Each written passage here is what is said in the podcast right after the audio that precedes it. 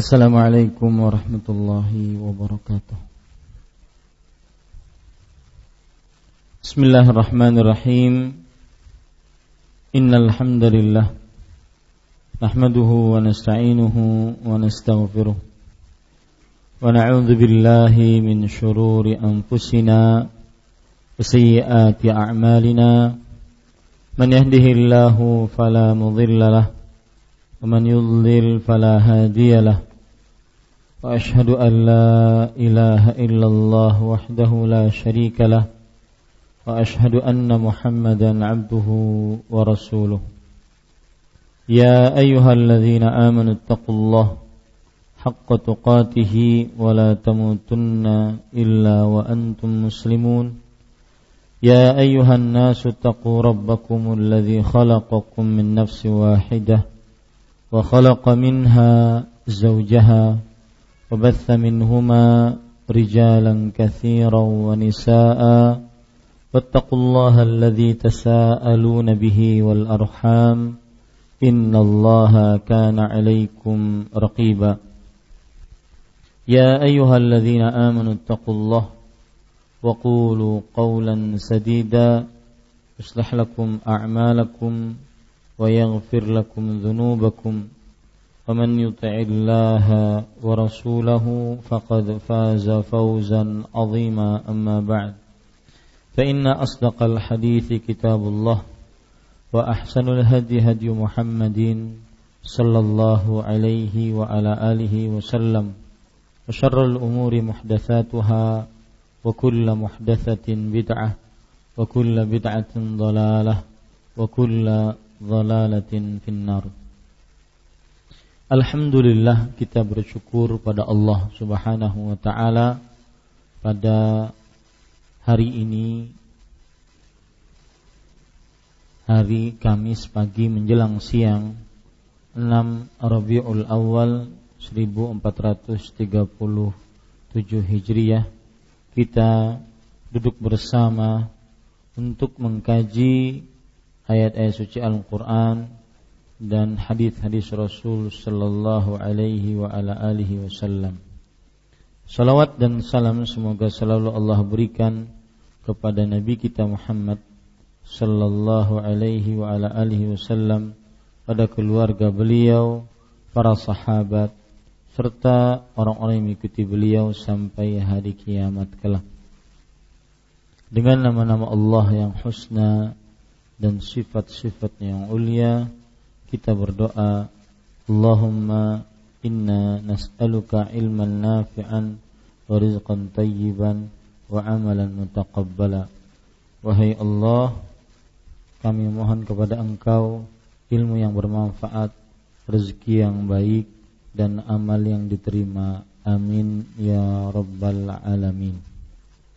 Ibu-ibu saudari-saudari muslimah yang dimuliakan oleh Allah Subhanahu wa taala pada pertemuan sebelumnya kita sudah memulai membaca Al-Faslus Sadisu bab yang keenam. Ahkamun takhtassu bil mar'ati fi babi ahkamil janaiz.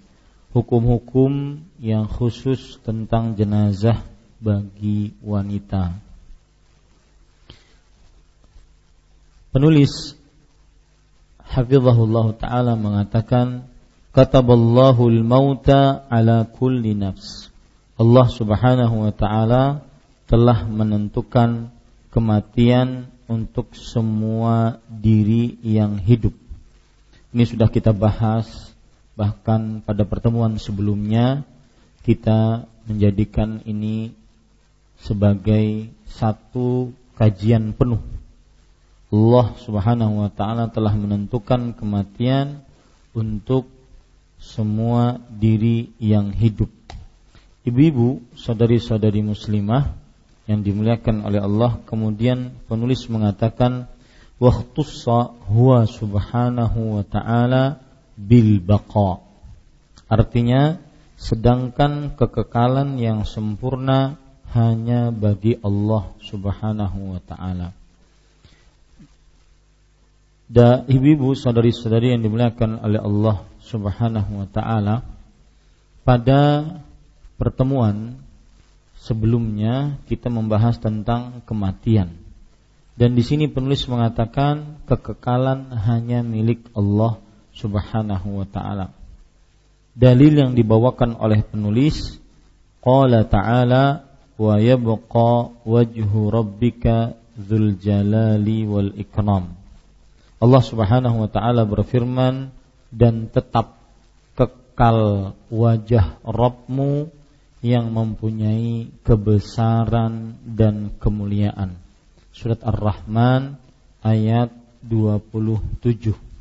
Ayat ini ibu-ibu, saudari-saudari muslimah menunjukkan tentang bagaimana bahwa Allah Subhanahu wa taala kekal dan hanya Allah yang kekal. Tidak ada yang kekal kecuali Allah Subhanahu wa taala. Lihat ayat yang menunjukkan bahwa tidak ada yang kekal selain Allah Subhanahu wa taala yaitu disebutkan dalam surat Al-Anbiya ayat 34. Wa ma ja'alna li min qablikal khulda afa imitta fahumul khalidun. Dan kami tidak pernah menjadikan untuk seorang manusia sebelum engkau kekekalan. Apakah kalau kamu mati kemudian mereka kekal? Tidak ada. Semuanya akan mati. Yang kekal hanya Allah Subhanahu wa taala. Itu disebutkan oleh Allah di dalam surat Al-Anbiya ayat 34. Kemudian juga di dalam surat Ar-Rahman Allah Subhanahu wa taala berfirman, "Kullu man 'alaiha fan." Artinya setiap yang bernyawa di atas muka bumi ini akan hancur. Wa yabqa wajhu rabbika dzul jalali wal ikram. Perhatikan dan yang tersisa wajah Rabbmu yang memiliki keagungan dan kemuliaan.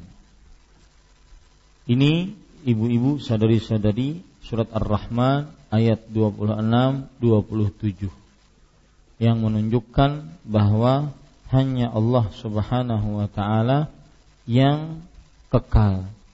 Tidak ada yang kekal kecuali Allah Subhanahu wa taala. Kita lanjutkan.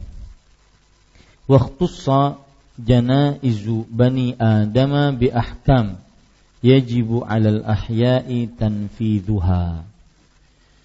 Jenazah manusia mempunyai hukum-hukum yang khusus yang diwajibkan kepada orang-orang yang hidup untuk melaksanakannya. Ibu-ibu, saudari-saudari muslimah yang dimuliakan oleh Allah Subhanahu wa taala, ini menunjukkan bahwa bagi jenazah muslim ada hukum-hukum khusus dan yang menyelenggarakan mengurus jenazah muslim tersebut adalah orang-orang yang masih hidup dari kaum muslim. Di sinilah disebutkan oleh para ulama bahwa mengurus jenazah hukumnya fardu, fardun, yaitu kewajiban. Tetapi dia fardun alal kifayah. Fardun bagi siapa yang mempunyai kesanggupan. Jika sudah seseorang untuk me, mengurus jenazah, maka gugur kewajiban terhadap jenazah eh, terhadap kaum muslim yang lainnya. Ibu-ibu, saudari-saudari muslimah yang dimuliakan oleh Allah, Kemudian penulis mengatakan, "Wa nahnu nadhkuru fi hadzal fasli ma yahtassu bin nisa." Dalam bab ini kami akan mengetengahkan tentang hukum-hukum yang khusus dengan jena, tentang jenazah yang berhubungan dengan wanita. Tentang jenazah yang berhubungan dengan wanita. Kemudian penulis baru menyebutkan tentang bagaimana mengurus jenazah wanita dimulai dari memandikan, mengkafani, mensolati, kemudian membawanya ke kuburan, kemudian menguburkannya. Alangkah baiknya ibu-ibu, saudari-saudari muslimah, kita mempelajari hal yang berkaitan dengan sebelum kematian. Sebelum kematian, yaitu ketika sakit. Ya, ketika sakit apa saja yang dianjurkan oleh seorang muslim atau disyariatkan atas seorang muslim tatkala dia sakit. Jadi ini agak melebar sedikit, semoga bermanfaat. E, temanya yaitu adab-adab bagi orang yang sedang sakit. Baik adab yang di, diwajibkan ataupun adab yang dianjurkan. Adab yang pertama yaitu bersabar dan berharap pahala. Tatkala seorang sakit, maka dia bersabar, tidak menggerutu, tidak mencaci maki dengan lisannya, tidak berbuat mungkar dengan anggota tubuhnya. Ini termasuk dari adab tatkala seorang sakit. Dan termasuk sikap sabar adalah mengadukan penyakitnya kepada Allah. Tidak mengeluhkan penyakitnya kepada makhluk-makhluk Allah. Ini termasuk sabar. Termasuk sabar dalam menghadapi penyakit adalah mengeluhkan nasibnya kepada Allah. Mengeluhkan nasibnya kepada Allah. Sebagaimana yang dilakukan oleh Nabi Ayub tatkala mendapatkan penyakit pada kulitnya. Allah Subhanahu wa taala berfirman tentang Nabi Ayub surat Al-Anbiya ayat 83. Wa ayyuba idnada rabbahu anni massaniyadh-dhurru wa anta arhamur rahimin. Dan ingatlah kisah Nabi Ayub ketika dia berdoa kepada Rabbnya. Wahai Allah, sesungguhnya aku tertimpa keburukan, yaitu penyakit. Dan engkau adalah yang maha penyayang dari seluruh yang penyayang. Surat Al-Anbiya ayat 83. Begitu juga dalam surat Sad ayat 41. Allah Subhanahu wa taala berfirman, "Wadhkur 'abdana Ayyuba idh nada rabbahu anni massani syaitanu binusbin wa azab." Artinya, ingatlah tentang perihal hamba kami, yaitu Nabi Ayyub alaihissalam. Ketika Nabi Ayub berdoa kepada Rabbnya Azza wa Jal. Sesungguhnya aku dimasuki oleh syaitan dengan rasa letih dan juga keburukan. Ini menunjukkan seorang muslim tatkala mendapatkan musibah penyakit dia ber, mengeluh kepada Allah Subhanahu wa taala. Dan Allah Subhanahu wa taala berfirman tentang sabar yaitu di dalam surat Al-Baqarah ayat 122. Walanabluwannakum bisyai'in minal khawfi wal ju' wa naqsim minal amwali wal anfusi wath thamarat wa basyiris sabirin. Sungguh kami akan benar-benar uji kalian dengan sesuatu dari rasa takut, rasa lapar dan kekurangan harta dan nyawa dan buah-buahan dan berikanlah kabar gembira untuk orang-orang yang sabar.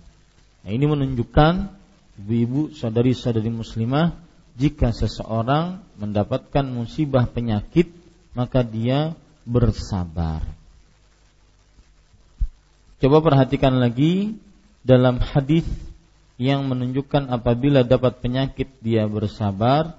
Rasul Shallallahu Alaihi Wasallam bersabda dalam hadis riwayat Bukhari dan Muslim dari Abu Sa'id Al Khudri radhiyallahu anhu dan Abu Hurairah radhiyallahu anhuma bahwa Nabi Muhammad sallallahu alaihi wasallam bersabda ma yusibu al muslima min nasabin wala wasabin wala hammin wala haznin huznin wala adhan wala ghammin hatta syaukah yushakuha illa kaffarallahu biha min khataya.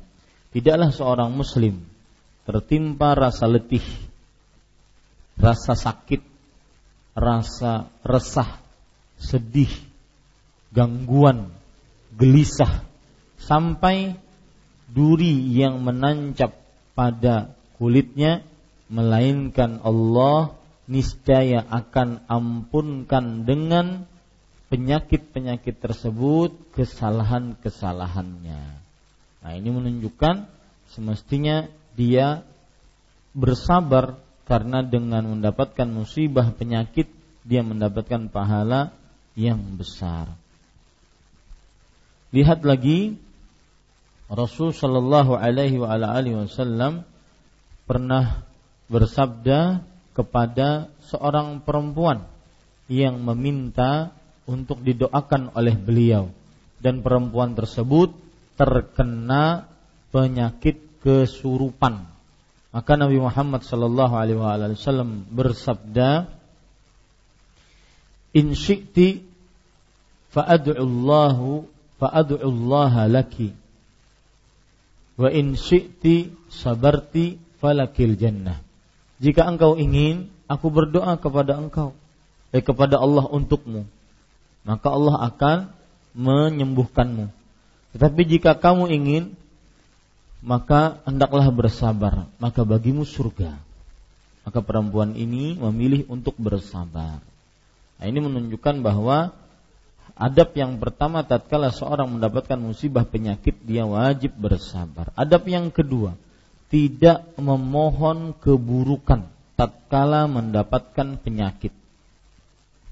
Tidak memohon keburukan tatkala mendapatkan penyakit. Bahkan Bapak Ibu saudara ibu-ibu saudari-saudari muslimah yang dimuliakan oleh Allah, keburukan apabila diminta maka mungkin saja Allah Subhanahu wa taala akan mengabulkannya. Maka ini salah satu adab yang bisa kita pelajari dari adab-adab orang yang sakit, yaitu tidak meminta bala. Dalilnya dalam sebuah hadis yang diriwayatkan oleh Imam Tirmidzi oleh Imam Muslim dari Abdullah bin Umar radhiyallahu anhuma. Rasulullah uh, Abdullah bin Umar berkata, "Kana min du'ai Rasulillah sallallahu alaihi wasallam, Allahumma inni a'udzubika min zawali ni'matika wa tahawuli afiyatika wa fujaati niqmatika wa jami'i sakhatik." Wahai Allah, sesungguhnya aku berlindung denganmu dari hilangnya nikmatmu dan dari berubahnya kesehatanku kesehatanmu yang engkau berikan dan dari musibahmu yang datang tiba-tiba dan seluruh kemurkaanmu. Ini menunjukkan ibu-ibu, saudari-saudari muslimah yang dimuliakan oleh Allah bahwa seseorang ketika sakit dia tidak boleh meminta bala Misalkan, ya Allah, wafatkan saya saja. Saya sudah tidak tahan. Ya Allah, matikan saya saja. Saya sudah tidak sanggup. Ini tidak diperbolehkan. Kemudian adab yang ketiga yaitu mengimani tatkala sakit mengimani bahwa penyakit tersebut sudah ditakdirkan oleh Allah 50 ribu tahun sebelum penciptaan langit dan bumi. Ya. Ini adab yang ketiga. Kenapa? Karena semua apa pun yang terjadi tidak akan pernah keluar dari takdir Allah Subhanahu wa taala. Tidak akan pernah keluar dari takdir Allah Subhanahu wa taala. Dalam hadis riwayat Imam Muslim, Rasul sallallahu alaihi wasallam bersabda, "Kataballahu maqadiral khalaiq qabla an yakhluqa as-samawati wal arda bi khamsina alf sanah." Artinya Allah telah menuliskan takdir-takdir seluruh makhluk sebelum menciptakan langit dan bumi 50 ribu tahun. Dalam hadis riwayat Tirmidzi, Rasul sallallahu alaihi wasallam bersabda, "Wa'lam annama akhta'aka lam yakun liyusibak wa ma asabaka lam yakun liyukhti'ak." Ketahuilah bahwasanya apa yang menimpamu maka tidak akan pernah meleset darimu dan apa yang belum menimpamu karena memang belum takdirnya maka tidak akan pernah terkena padamu. Nah, ini apa pun kalau seandainya musibah takdir dihadapi dengan bersandar kepada takdir Allah maka akan menjadi ringan. Kemudian ibu-ibu saudari muslimah yang dimuliakan oleh Allah adab yang keempat yaitu menjauhkan diri dari tertipu dengan amal ibadah. Menjauhkan diri dari tertipu dengan amal ibadah. Apa maksudnya? Ibu-ibu, sadari-sadari muslimah, tatkala seorang sakit, maka dia merasa santai, tidak merasa takut bahwa dari sakit tersebut dia akan dicabut nyawanya oleh malaikat maut. Dia merasa semua amal ibadahnya adalah amal ibadah yang diterima, amal ibadah yang mulia. Betul. Menuntut ilmu, amal ibadah yang mulia. Beribadah, amal ibadah yang mulia akan tetapi kita bisa belum bisa menjamin bagaimana amal ibadah kita diterima atau tidak. Lihat perkataan menarik dari seorang Yahya ibn Aun rahimahullah, ulama Islam abad ke-5 Hijriah kalau tidak salah. Beliau mengatakan, "La tasrik bi kathratil amal, fa innaka la tadri aqbilta amla." Jangan terlalu percaya diri dengan banyaknya amalmu. Sesungguhnya engkau tidak mengetahui apakah amalmu diterima atau tidak. Wala ta'man dzunubaka fa innaka la tadri akufirta anhu amla. Dan janganlah kamu merasa aman dengan dosa-dosamu karena sesungguhnya engkau tidak mengetahui apakah dosa-dosamu diampuni atau tidak. Nah, ini ibu-ibu Adab yang keempat, jangan terlalu maghrur dengan maghrur itu tertipu dengan amal-amal sehingga tatkala dia sakit dia merasa nyaman, merasa tenang, aman, ya tidak ada sedikit pun rasa takut. Maka ini keliru. Orang yang kebiasaan mendahulukan rasa harap, maka dia akan meremehkan maksiat mendahulukan rasa roja terus tanpa rasa khauf, rasa takut, maka ini akan meremehkan maksiat. Kemudian yang kelima yaitu mengumpulkan sifat rasa harap dengan rasa takut. Barusan kita bilang tadi. Ya, menyimpulkan, mengumpulkan di dalam diri orang yang sakit rasa harap dan rasa takut Rasa harap kenapa?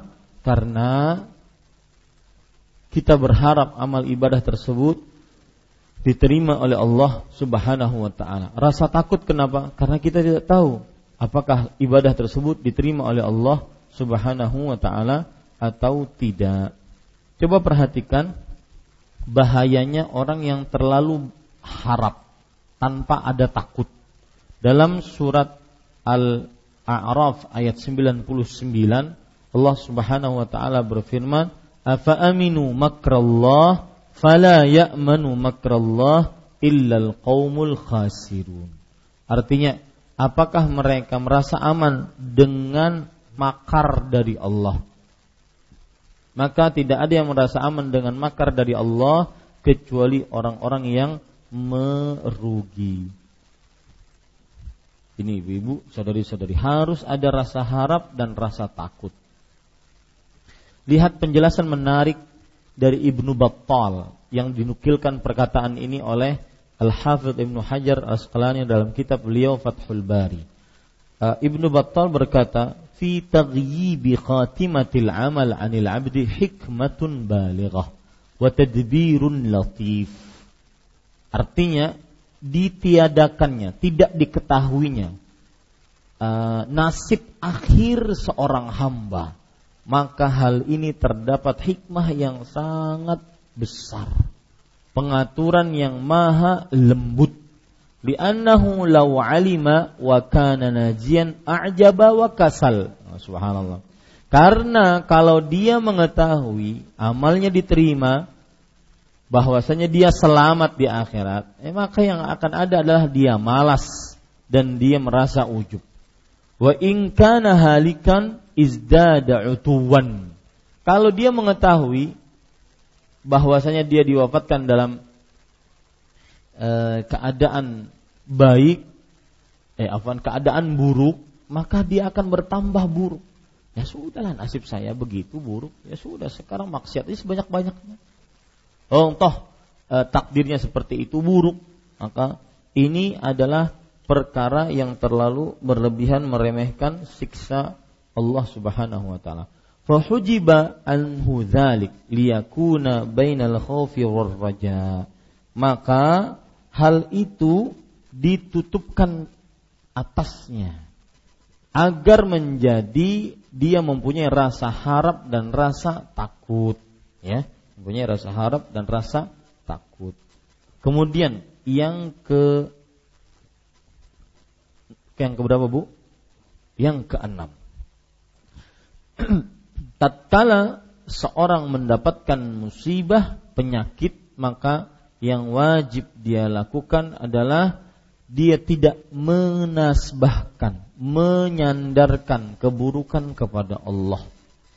Ya, tidak menyandarkan keburukan kepada Allah Subhanahu wa taala. Lihat di dalam uh, hadis Rasul Shallallahu Alaihi Wasallam bersabda dalam hadis riwayat Bukhari, "Wasyarru laisa ilaik." Wasyarru laisa ilaik. Artinya keburukan tidak ditujukan, tidak disandarkan kepada engkau wahai Allah Subhanahu wa taala. Kenapa? Karena Allah ciptaannya tidak 100% di dalamnya keburukan pasti ada hikmah, ada kebaikan bagi hamba-hambanya yang mentaatinya. Makanya wasyarru laisa ilai. Artinya keburukan bukan dinasabkan, disandarkan kepada Allah Subhanahu wa taala. Kemudian yang ketujuh yaitu memuji Allah. Tatkala seorang sakit maka dia memuji Allah dalam keadaan bagaimanapun. Dalam sebuah hadis yang diriwayatkan oleh Imam Ibnu Majah dari Aisyah radhiyallahu anha, beliau bercerita, "Kana Rasulullah sallallahu alaihi wa alihi wasallam idza ra'a ma yuhibbu qala alhamdulillah alladzi bi ni'matihi tatimmus salihat." Rasulullah Shallallahu Alaihi Wasallam jika melihat sesuatu yang dia yang menyuk, uh, yang dia cintai, maka beliau mengucapkan Alhamdulillah. Segala puji hanya milik Allah dengan nikmat-nikmatnya sempurna amalan-amalan saleh. Tetapi jika melihat sesuatu yang buruk maka beliau mengatakan sebagaimana disebutkan dalam hadis riwayat Imam Ibnu Majah wa idza ra'a ma yakrah qala alhamdulillahi ala kulli hal. Jika ia melihat sesuatu yang dibenci maka beliau mengatakan segala puji milik Allah atas segala sesuatu. Milik Allah atas segala sesuatu. Ini ibu-ibu, saudari-saudari muslimah. Adab yang selanjutnya, yang ke delapan apa sembilan? Delapan. Berhusnudzan kepada Allah tatkala sakit. Berhusnudzan kepada Allah Subhanahu wa taala tatkala sakit. Dan apa pentingnya husnudzan di dalam hadis yang diriwayatkan oleh Imam Muslim la yamutanna ahadukum wa huwa yuhsinu dhanna billahi azza wa jalla. Janganlah salah seorang dari kalian mati sekali-kali mati melainkan ia dalam keadaan berhusnudzan, berbaik sangka kepada Allah Subhanahu wa taala. Kemudian ibu-ibu saudari-saudari muslimah yang kesembilan yaitu betul?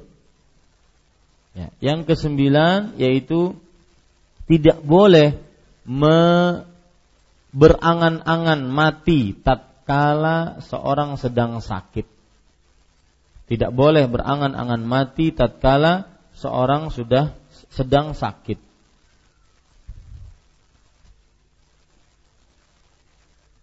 Sebagaimana disebutkan di dalam beberapa hadis di antaranya hadis riwayat Imam Bukhari dan Muslim dari Anas bin Malik radhiyallahu anhu. La yatamannayanna ahadukumul mauta li dhurrin nazala bih fa in kana la budda mutamanniyan lil maut falyaqul Allahumma ahyini ma kanatil hayatu khairan li. Wa tawaffani idza kanatil wafatu khairan li. Janganlah seorang salah seorang dari kalian sekali-kali berangan-angan. Mati. Ya, dilarang di sini. Mati. Karena sebuah bahaya yang turun kepadanya. Fa in kana la budda mutamanniyan lil maut kalau seandainya dia e, berangan-angan untuk mati falyaqul Allahumma ahyini ma kanatil hayatu khairan li wa tawaffani idza kanatil wafatu khairan li. Kalau dia ingin mati juga mungkin saking sakitnya, ya Allah sudah wafatkan saya saja. Saking sakitnya, maka dia boleh berdoa seperti ini. Allahumma ahyini ma kanatil hayatu khairan li wa tawaffani idza kanatil wafatu khairan li. Artinya Wahai Allah, hidupkanlah aku jika kehidupan tersebut lebih baik dariku. Dan wafatkanlah aku jika wafat tersebut lebih baik dariku. Ini kalau bagi siapa yang yang terpaksa. Kemudian, ibu-ibu saudari-saudari muslimah, adab yang lain tatkala sakit. Adab keberapa? Sepuluh. Yaitu berobat tatkala sakit. Hadis riwayat Muslim dari Jabir radhiyallahu anhu menunjuki akan hal ini. Rasulullah sallallahu alaihi wasallam bersabda, "Likulli da'in dawa'un, fa idza asaba bihi fa idza usiba likulli da'in dawa'un, fa idza usiba dawa'ud da'i bara'a bi idznillah ta'ala." setiap penyakit mempunyai obat dan jika terkena uh, obatnya penyakit dia akan sembuh dengan izin Allah. Hadis riwayat Muslim menunjukkan bahwasanya seorang dianjurkan untuk berobat. Dalam hadis bahkan disebutkan tentang perintah untuk berobat. Itu hadis yang diriwayatkan oleh Imam Ahmad Imam Abu Dawud dan yang lainnya bahwa Rasulullah sallallahu alaihi wa ala alihi wasallam bersabda ma anzalallahu da'an illa anzalahu shifaan Allah tidak pernah menurunkan penyakit kecuali Allah menurunkan untuknya penyembuh. Kemudian dalam hadis yang lain Rasulullah sallallahu alaihi wasallam bersabda tadawau ibadallah fa inna Allah anzala azza wa jalla lam yunzil da'an illa ma unzila ma'ahu shifaa'un illa al-maut wal haram. Berobatlah wahai hamba-hamba Allah. Sesungguhnya Allah Azza wa Jal tidak menurunkan penyakit kecuali bersama Allah menurunkan bersamanya obat kecuali kematian dan ke ketuaan, kematian dan ketuaan. Tidak mungkin ada orang berobat tua. Saya ingin kembali muda, sweet seventeen misalnya. Tidak mungkin. Itu hanya ada di mana? Di mana bu? Di surga. Adab selanjutnya yang dianjurkan bagi orang yang sakit yaitu merukyah dirinya. Merukyah dirinya. Coba perhatikan hadis riwayat Imam Muslim dari Uthman bin Abil As radhiyallahu anhu. Annahu syaka ila Rasulillah sallallahu alaihi wasallam waj'an yajiduhu fi jasadihi mundu aslam. Faqala lahu Rasulullah sallallahu alaihi wasallam ضع يدك على الذي تألم من جسدك وقل Bismillah thalathan wa qul sab'a marrat a'udzu billahi wa qudratihi min syarri ma ajidu wa uhadzir. Artinya Utsman bin Abil As pernah mengadu kepada Rasulullah SAW tentang penyakitnya. Beliau dapati penyakit tersebut terasa sakitnya pada tubuhnya semenjak beliau masuk Islam. Ya, semenjak beliau masuk Islam. Beliau mempunyai rasa sakit di tubuhnya. Maka Rasul Shallallahu Alaihi Wasallam bersabda, "Ba' yadaika." Letakkanlah tanganmu. Bahkan di sini sudah disebutkan yadaika. Ba' yadaka. Letakkanlah tanganmu di atas bagian tubuhmu yang sakit. Kemudian ucapkanlah Bismillah, Bismillah, Bismillah. Kemudian ucapkanlah A'udzu billahi wa qudratihi min syarri ma ajidu wa uhadzir. A'udzu billahi wa qudratihi min syarri ma ajidu wa uhadzir. Ini adalah dalil bahwa orang yang sakit salah satu adabnya dia merukyah dirinya sendiri. Lihat hadis yang lain yang menunjukkan akan hal ini hadis riwayat Bukhari dan Muslim dari lafat Aisyah radhiyallahu anha anna Nabi sallallahu alaihi wasallam kana idza ishtaka yaqra'u ala nafsihi bil muawwidzat Nabi Muhammad sallallahu alaihi wasallam jika mengadu mengaku sakit maka beliau membacai dirinya sendiri dengan bacaan minta perlindungan qul huwallahu ahad Qul a'udzu birabbil falaq, qul a'udzu birabbin nas. Dan dalam hadis Rasul sallallahu alaihi wasallam bersabda, "Ma ta'awwadza muta'awwidzun bimithlihinna." Tidak pernah orang meminta perlindungan dengan perlindungan yang lebih kokoh kecuali dengan membaca tiga surat tersebut. Maka ibu jangan diingat jangan dilupakan tiga surat tersebut. Adab selanjutnya, tatkala seorang sakit, yaitu dia menunaikan hak-hak yang ada pada orang lain. Dia menunaikan hak-hak yang ada pada orang lain. Lihat hadis riwayat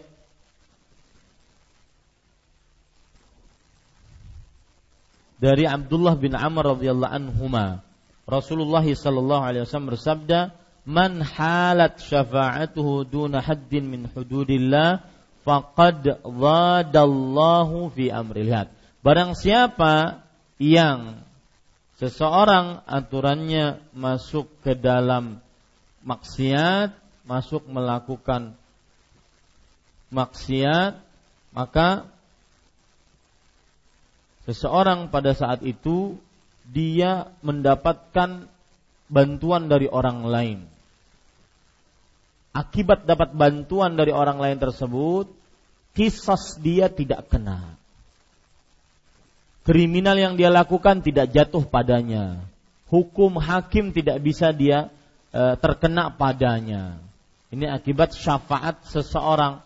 Maka Rasulullah SAW bersabda, barang siapa yang menghalangi syafaatnya di, dengan hukum-hukum Allah, maka sungguh dia telah memerangi Allah di dalam perkaranya. Wa man mata wa alaihi dain falaysa thamma dinarun wala dirham walakinnahal hasanat wassayiat. Dan barang siapa yang meninggal dan dia mempunyai tanggungan hutang, maka pada saat itu ya dia tidak mempunyai apa-apa di akhirat kelak. Tidak ada dina, tidak ada emas, akan tetapi bayarnya dengan pahala atau dengan memikul dosa orang yang dia telah zalimi. Baik, yang selanjutnya, yang keberapa Ibu? Hah? Yang ketiga belas, yaitu e, dianjurkan untuk menulis wasiat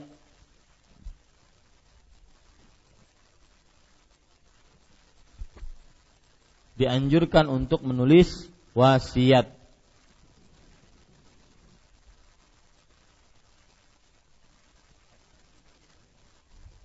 Wasiat tentang apa? Wasiat tentang hartanya. Bahwa sepertiga dari hartanya dia boleh diwasiatkan untuk selain ahli waris. Karena ahli waris tidak berhak untuk mendapatkan wasiat wasiat tentang harta. Dia sudah ada wasiatnya dari siapa? Dari Allah Subhanahu wa taala. Lidzakari mislu hadzil unthayain. Yaitu e, bagi para lelaki memiliki satu bagian dari dua bagian perempuan.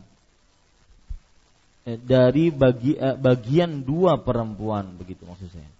Taib ibu-ibu, saudari-saudari muslimah, lihat di sini Abdullah eh, Abu Hurairah radhiyallahu anhu. Beliau bercerita, Ja'a rajulun ilan Nabi sallallahu alaihi wasallam. Pernah seseorang datang kepada Nabi Muhammad sallallahu alaihi wasallam faqal, "Ya Rasulullah, ayyus sadaqati a'zamu ajran?"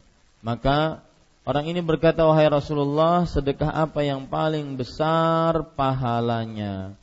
Maka Rasul sallallahu alaihi wasallam bersabda, "Anta saddaqa wa anta sahihun syahihun takhshal faqra wa ta'mulul ghina." Wala tumhil hatta idza balagatil hulqum qultu fulanan kaza, wa li fulanin kadza wa qad kana li.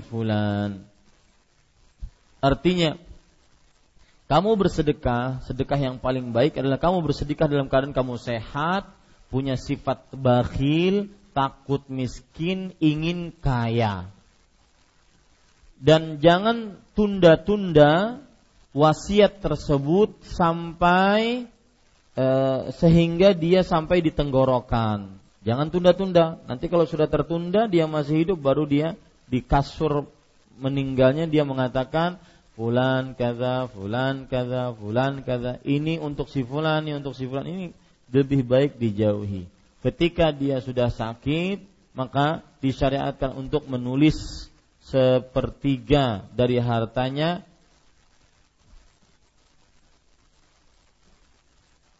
untuk orang lain. Sepertiga dari hartanya untuk orang lain selain ahli waris sebagaimana yang disebutkan di dalam hadis dari Sa'ad bin Abi Waqqas radhiyallahu anhu tatkala beliau sakit beliau ingin bersedekah seluruh hartanya kalau dia mati atau dua per tiga setengah.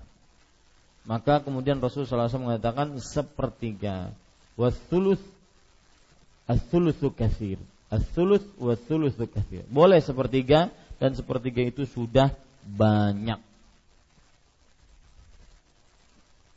Kemudian ibu-ibu saudari-saudari muslimah yang dimuliakan oleh Allah yang keberapa Bu? Hah? Yang ke-14 yaitu termasuk dan ini yang terakhir dan bukan yang paling akhir yaitu dianjurkan dan adab bagi seorang yang sakit dia berusaha untuk mengucapkan la ilaha illallah terus dibimbing la ilaha illallah. Tentunya kalau seandainya orang ini sadar. Tetapi kalau seandainya orang ini eh, kadang sadar kadang tidak maka cukup mengucapkan la ilaha illallah. Sudah diamkan. Ustaz belum puas penanya saya. Karena tadi tidak fasih mengucapkannya. Maka susah orang sakit untuk fasih. Nah, ini ibu-ibu, saudari-saudari muslimah yang dimuliakan oleh Allah Subhanahu itu adab-adab bagi orang yang sakit. Sekarang kita masuk kepada adab bagi seorang yang menjenguk orang sakit. Adab bagi seorang yang menjenguk orang sakit.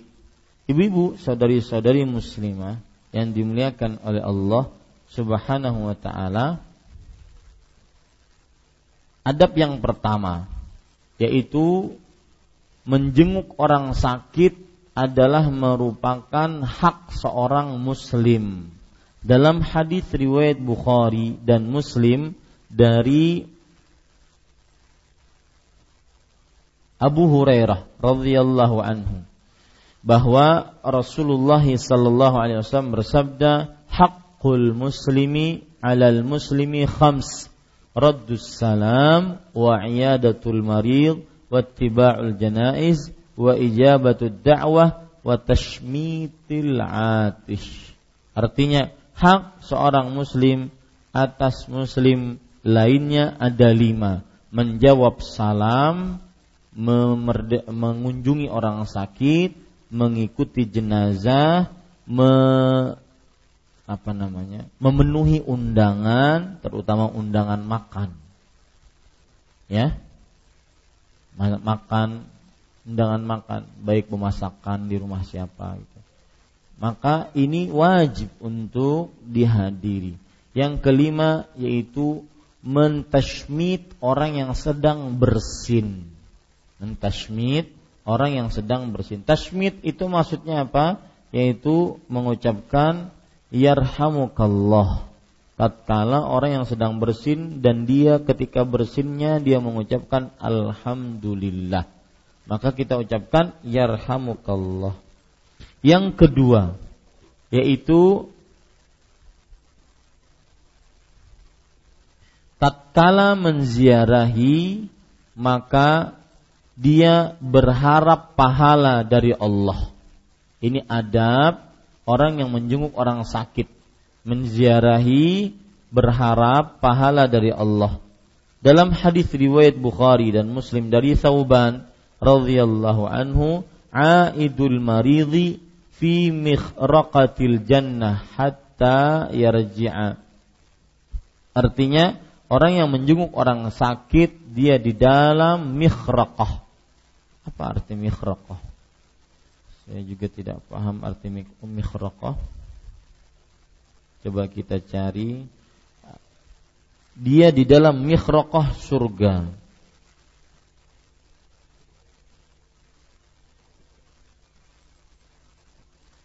Sebentar Ibu.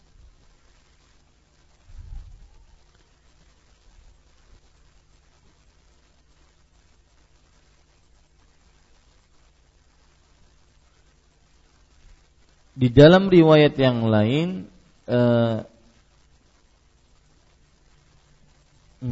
itu makanan Ibu. Ya. Hidangan surga. Berarti penjunguk orang yang sakit dia dihidangkan dengan hidangan surga sampai kembali. Sampai kembali. Ya, mikhraqah Oh, di sini mikrofah. mohon maaf saya saya.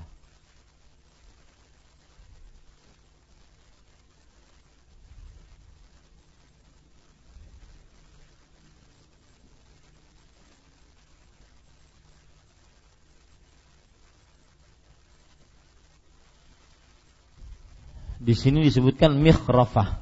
fi mikhrafatil jannah. Mikrofah, ibu-ibu, saudari-saudari muslimah adalah ruangan tamu surga sampai dia kembali. Ya. Di sini disebutkan dalam hadis riwayat Muslim Rasulullah SAW bertanya, "Ya Rasulullah, wama khirfatul jannah?"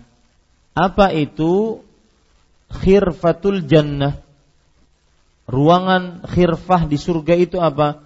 Janaha. Janaha itu artinya ruangan riasnya. Ya, yang menjenguk orang sakit, dia berada di ruangan rias surga. Wallahu alam.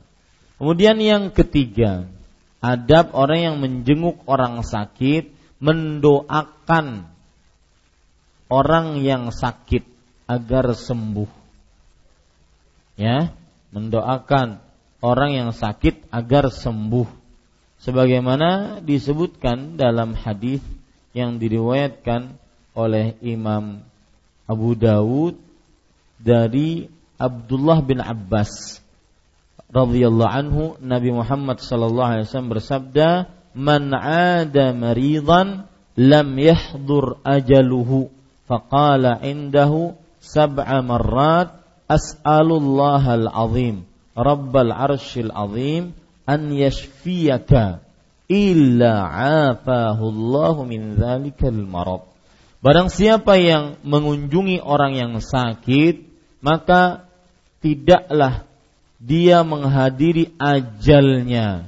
Lalu ia mengucapkan di sisi orang yang sakit tersebut sebanyak tujuh kali as'alullahal azim rabbal arshil azim an yashfiyaka melainkan Allah akan sembuhkan penyakit orang yang sakit tersebut nah, as'alullahal azim rabbal arshil azim an yashfiyaka catat Bu as'alullahal azim Rabbal arshil azim an yashfiyaka. Sudah tiga kali saya ulangi. Saya akan mengulang lima kali. Dan saya ingin meminta siapa yang baru pernah mendengar lima kali ini supaya menghafalnya. As'alullahal azim Rabbal arshil azim an yashfiyaka. Yang kelima, As'alullahal azim Rabbal arshil azim an yashfiyaka. Ya, silahkan. Siapa yang mau mencoba? Ada mik bu? Ada? Mas Abdullah.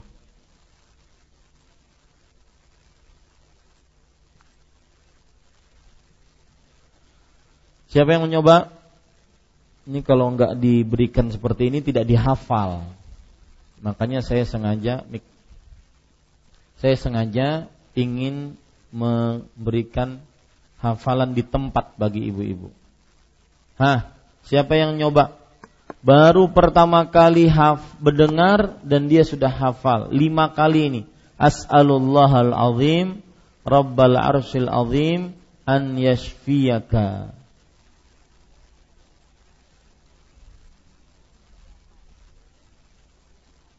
Nah, saya tunggu Bu satu menit.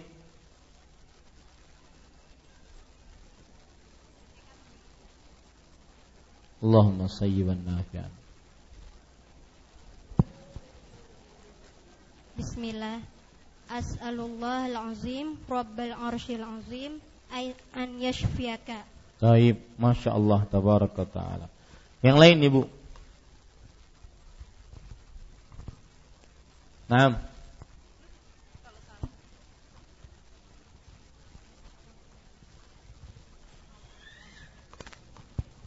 Silahkan. As'alullahal azim Rabbal asil azim Ayyasfiyaka An yashfiyaka. Nah Satu lagi Yang mau nyoba. Dan saya yakin sekali ketika dihafal di sini Akan ngelotok dia.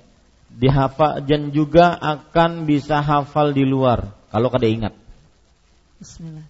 Nah As, as, As'alullahal azim Rabbal arshil azim An yasfiyaka. An yashfiyaka. Taib. Taib, itu Ibu. Yang keempat sekarang. Adab orang yang mengunjungi orang sakit yaitu mengajak agar berhusnudzan, bertaubat ya kepada Allah Subhanahu wa taala, berhusnudzan dan bertaubat kepada Allah Subhanahu wa taala. Jadi dia mengajak orang tersebut berhusnudzan karena siapa yang meninggal dalam keadaan dia berhusnudzan maka dia akan diwafatkan sesuai dengan baik sangkanya. Jangan sampai malah ditakut-takuti. Ya, ditakut-takuti. Sakit apa, Pian? Sakit kepala. Kawan ulun sakit kepala tiga hari jiun. Nah ini nggak boleh. Ya, diajak untuk bertaubat, berbaik sangka kepada Allah Subhanahu wa taala. Yang kelima, yaitu apabila yang kita jenguk tersebut orang kafir, maka diajak ke dalam agama Islam.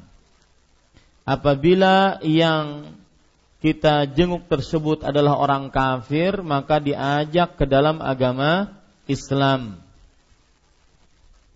Sebagaimana yang disebutkan dalam hadis riwayat Imam Bukhari dari Anas bin Malik radhiyallahu anhu beliau bercerita anna ghulaman minal yahudi kana marida fa'atahu an-nabiy sallallahu alaihi wasallam ya'uduhu. Bahwa ada seorang anak kecil berumur sebelum 10 tahun dari kaum Yahudi orang tersebut sakit. Lalu Nabi Muhammad sallallahu alaihi wasallam mendatanginya dan menjenguknya faqa'ada 'inda ra'sih lalu Nabi Muhammad SAW duduk di sisi kepalanya Faqala lahu aslim. Maka Nabi Muhammad SAW berkata, masuk Islamlah wahai anak. Kemudian panawara ila abi. Anak tersebut melihat kepada bapaknya, boleh enggak? Kemudian sang bapak mengatakan, ati' abul qasim. Artinya, taatilah Abul Qasim. Abul Qasim adalah kunyah panggilan untuk Nabi Muhammad sallallahu alaihi wa ala alihi wasallam. Kemudian ibu-ibu saudari-saudari muslimah yang dimuliakan oleh Allah Subhanahu wa taala termasuk dari adab tatkala menziarahi atau mengunjungi orang sakit, menjenguk orang sakit, maka menyebutkan keutamaan orang mendapatkan penyakit, keutamaan diangkat derajatnya, dihapuskan dosanya, dituliskan pahalanya. Nah, sebutkan ini di hadapan mereka agar mereka mempunyai rasa harap dan rasa takut kepada Allah Subhanahu wa taala. Lihat sebuah hadis yang diriwayatkan dari uh, Ummul Ala dari riwayat Abu Daud Rasul sallallahu alaihi wasallam eh, Ummul Ala bercerita adan adani Rasulullah sallallahu alaihi wasallam wa ana maridah. Rasul sallallahu alaihi wasallam menjengukku tatkala aku sakit. Maka Nabi Muhammad SAW bersabda, "Faqa abshiri ya ummal ala." Wahai ummul ala bergembiralah. Fa inna maradal muslimi yudhibullahu bihi khataya. Sesungguhnya penyakitnya seorang muslim dengannya Allah Subhanahu wa taala menghapuskan kesalahan-kesalahannya. Kama tudhibun nara khab an-naru khabath wal fiddah. Sebagaimana api menghilangkan karat pada emas dan perak. Nah, ini menunjukkan pentingnya memberikan kabar gembira kepada orang-orang yang dijenguk tatkala sakit. Kemudian yang ketujuh, adab tatkala menjenguk orang sakit terutama yang sedang sekarat maka talkinkan kalimat la ilaha illallah terutama yang sedang sekarat talkinkan kalimat talkinkan kalimat la ilaha illallah ini ibu saudari-saudari muslimah yang dimuliakan oleh Allah Subhanahu wa taala. Yang ke berapa Bu? Yang ke berapa? Delapan. Apa tujuh? Hah? Terjadi perbedaan pendapat di antara para ulama antara delapan dan tujuh. Hah? Delapan. Delapan.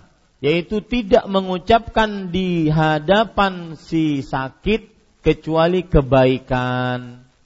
Ya, sebagaimana dalam sebuah hadis yang diriwayatkan oleh Imam Muslim dari Ummu Salamah radhiyallahu an Rasulullah sallallahu alaihi wasallam bersabda, "Idza hadartumul marida awil mayyita faqulu khairan fa innal malaikata yu'minuna ala ma taqulun." Jika kalian menghadiri seorang yang sedang sakit atau yang sudah mau meninggal, maka ucapkanlah kebaikan. Sesungguhnya para malaikat mengamini apa yang kalian ucapkan.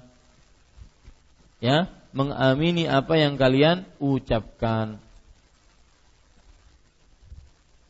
Baik, kemudian ibu-ibu saudari-saudari kita lanjut lagi. Ini materi kali ini panjang, tidak mengapa.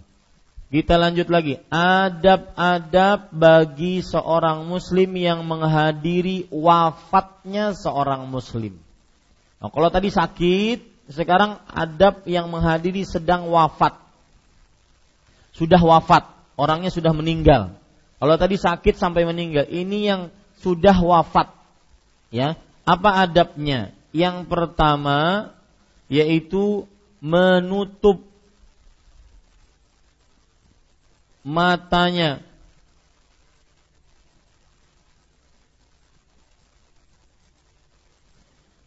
Dan tidak mengucapkan kecuali kebaikan.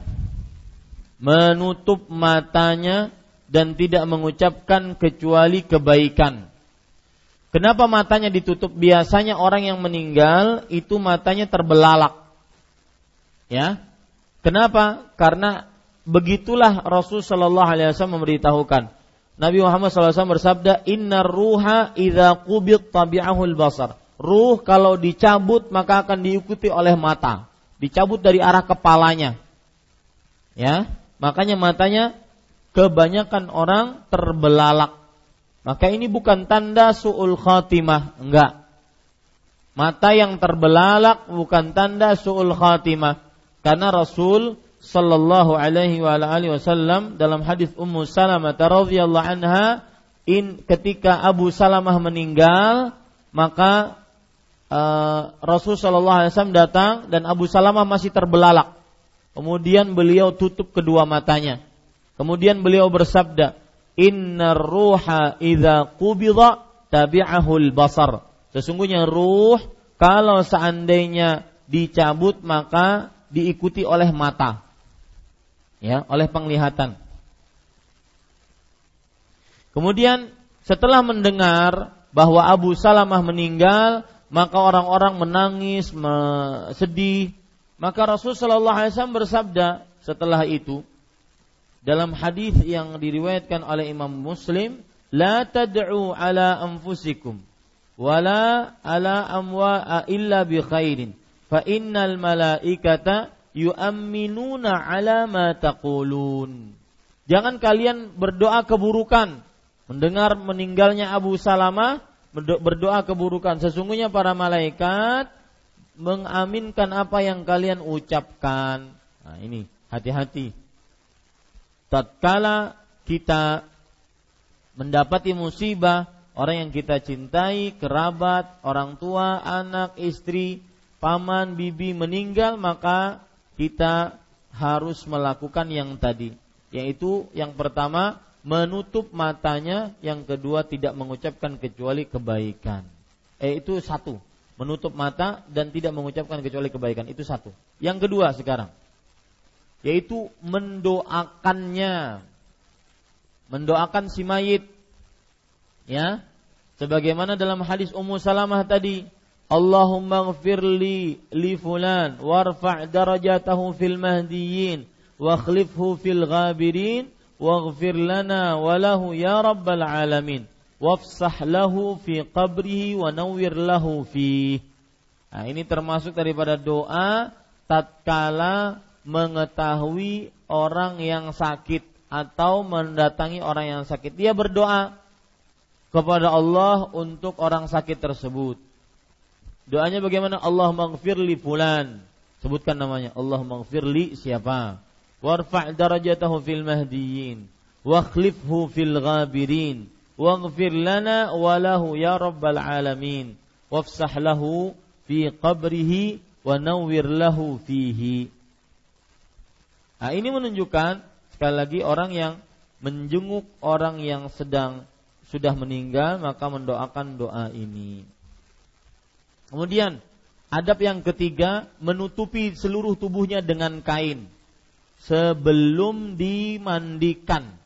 Menutupi seluruh tubuhnya dengan kain sebagaimana yang dilakukan yang dikatakan oleh Aisyah radhiyallahu anha tentang perlakuan para sahabat kepada jenazah yang mulia jenazah Nabi Muhammad sallallahu alaihi wa ala alihi wasallam. Nabi Muhammad sallallahu alaihi wasallam uh, Aisyah radhiyallahu anha bercerita sujja sujja Rasulullah sallallahu alaihi wasallam hina mata bi thawbin habirah. Diselimuti Rasul sallallahu alaihi wasallam ketika meninggal dengan kain habirah. Habirah adalah kain dari kota Yaman yang mempunyai garis-garis di sampingnya. Biasanya kalau di zaman sekarang dipakai oleh para habib, para kiai, para gus, ya diselendangkan di sini. Nah, itu namanya habirah. Dan itulah yang menutupi Rasul Shallallahu Alaihi Wasallam jasad beliau. Yang keempat, orang yang meninggal dalam keadaan berihram maka tidak boleh ditutup wajahnya dan kepalanya. Tidak boleh ditutup wajahnya dan kepalanya. Sebagaimana disebutkan dalam hadis yang diriwayatkan oleh Imam Bukhari dan Muslim dari Abdullah bin Abbas radhiyallahu anhu tentang seseorang yang ditendang oleh ontanya sampai mati dan dia dalam keadaan berihram. Maka Nabi Muhammad sallallahu alaihi wasallam bersabda, Igsiluhu bima'in wasidir. Mandikan dia dengan air dan campuran sidir. Wa kaffinuhu fi thawbai. Dan kafankan dia dengan dua kain ihramnya. Wala tukhammiru ra'sahu wala wajahahu. Jangan tutupi kepalanya dan wajahnya. Jadi sampai mati tetap dia nanti dalam keadaan berihram sampai dibangkitkan hari kiamat. Bahkan Rasul sallallahu alaihi wasallam bersabda, "Fa innahu yub'atsu yaumal qiyamati mulabbian." Sesungguhnya Allah Subhanahu wa taala mengutus pada hari kiamat orang yang eh, orang tersebut dalam keadaan bertalbiyah. Kemudian ibu-ibu saudari-saudari termasuk adab tatkala mendatangi orang yang sudah meninggal yaitu menyegerakan pengurusan jenazahnya. Jangan ditunda-tunda. Wah Ustadz menghadangi keluarga dari Amrik. Bila sampainya? Ya, menghadangi keluarga dari Afrik. Afrika maksudnya. Ya. Maka ibu-ibu saudari-saudari muslimah ini tidak diperbolehkan atau bukan sesuatu yang nyunnah. Lihat hadis yang diriwayatkan oleh Imam Bukhari dan Muslim dari Abu Hurairah radhiyallahu anhu asri'u bil janazah fa in salihatan fa khairun tuqaddimunaha ilaih wa in taku siwa dzalika fa syarrun tad'unahu an riqabikum bersegeralah mengurus jenazah jika jenazah itu orang saleh maka lebih baik dia mendahulu uh, lebih baik kalian menyegerakannya, memasukkannya ke dalam kuburan. Kenapa bu? Lebih baik kalau dia saleh, lebih baik cepat-cepat dikubur. Kenapa? Ada yang bisa jawab bu? Kenapa kalau dia jenazah yang salihah maka dia lebih baik cepat-cepat dikubur? Kenapa bu? Ada yang bisa jawab? Karena Ah. Gak ada karena agar cepat mendapatkan apa Bu?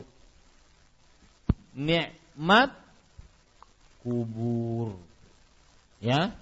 Yang tentunya nikmat kubur lebih utama, lebih baik, lebih indah dibandingkan dunia. Nah, itu dia.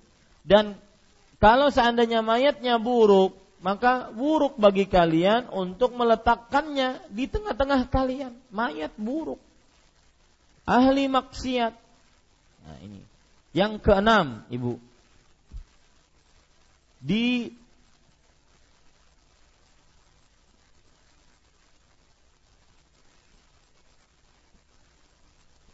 Ya. Cukup kiranya itu untuk menyegerakan jenazahnya. Ya, menyegerakan jenazahnya. Atau yang keenam ditambah, Bu. Yaitu melunasi hutangnya. Tatkala dia meninggal, maka keluarganya melunasi hutangnya. Kalau seandainya dia mempunyai hutang, dalam hadis yang diriwayatkan oleh Imam Ibnu Majah, Nabi Muhammad sallallahu alaihi wasallam bersabda dalam hadis Sa'ad bin Al-Atwal. Sa'ad bin Al-Atwal, "Inna akhaka muhtabasun bidainihi faqdi anhu." Sesungguhnya saudaramu terputus atau tertahan karena hutang. Maka Eh, maka tunaikanlah hutangnya. Nah, ini dia. Maka tunaikanlah hutangnya. Ibu-ibu, saudari-saudari muslimah, itu beberapa adab tatkala seseorang menghadiri wafatnya orang lain.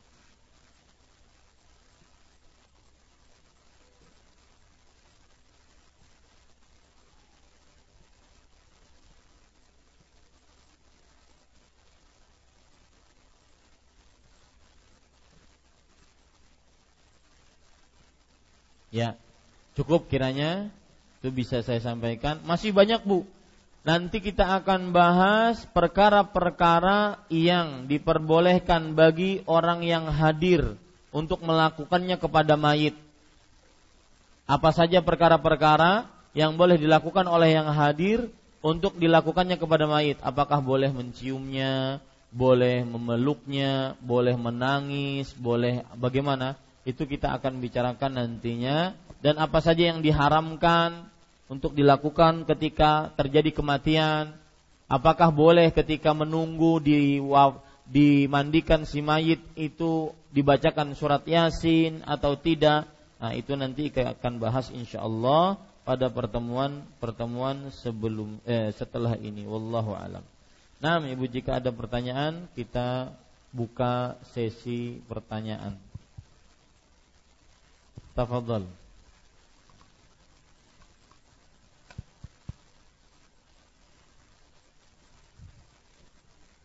Assalamualaikum warahmatullahi wabarakatuh. Waalaikumsalam warahmatullahi wabarakatuh. Suaranya agak keras sedikit bu karena hujan nggak kalau dengar. Iya, um, saya mau tanya tentang kewajiban seorang muslim selain uh, apa menjenguk orang sakit dan uh, mengurus jenazah itu kan ada yang tadi menghadiri undangan makan. Yang ingin saya tanyakan apakah itu termasuk seperti acara haul, maulid dan Isra Mi'raj apalagi kan yang mengadakan misalkan itu tetangga kita. Se apa untuk menjaga tali silaturahim. Ya, e, itu aja yang saya tanyakan Pak Ustadz. Terima kasih. Assalamualaikum warahmatullahi wabarakatuh. Waalaikumsalam warahmatullahi wabarakatuh. Maka jawabannya Ibu, tidak boleh kita menghadiri perbuatan-perbuatan atau acara-acara yang di dalamnya dilakukan hal-hal yang belum ada contohnya dari Rasulullah sallallahu alaihi wasallam. Enggak boleh. Ya, haram hukumnya menghadiri eh, amalan-amalan yang di dalamnya amalan-amalan tersebut mengada-ngada. Lalu Ustaz bagaimana sikap kita tetangga, kemudian di masyarakat? Maka jawabannya dihadapi dengan santun dan lembut.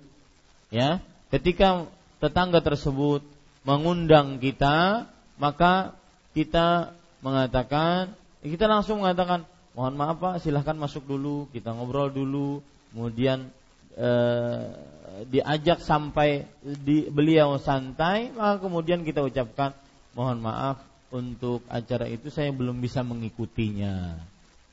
Sudah. Insya Allah orang-orang yang lain akan paham.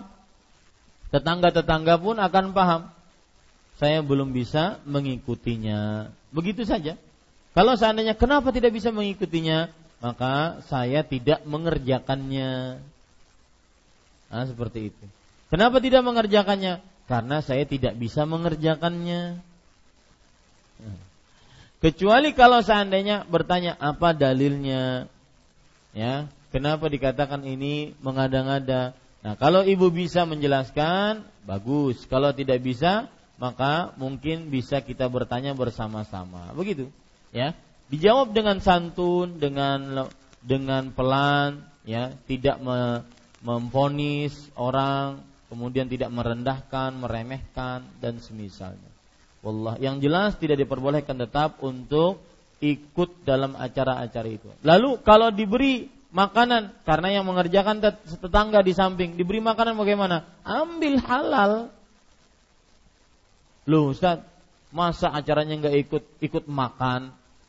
Loh, lain. Kita kan dikasih hadiah. Ya, hadiah. Saya tidak tidak bisa mengatakan hadiah tersebut haram. Nah, tetapi jika menerima hadiah itu akan berpengaruh nanti cemoohan di tengah masyarakat, uh katanya bid'ah, katanya bid'ah tapi mau ambil barakatnya dua. Nah, ini nggak boleh. Ini lebih baik dijauhi sehingga kita tidak terkena e, celaan-celaan tersebut. Wallahu alam. Nah.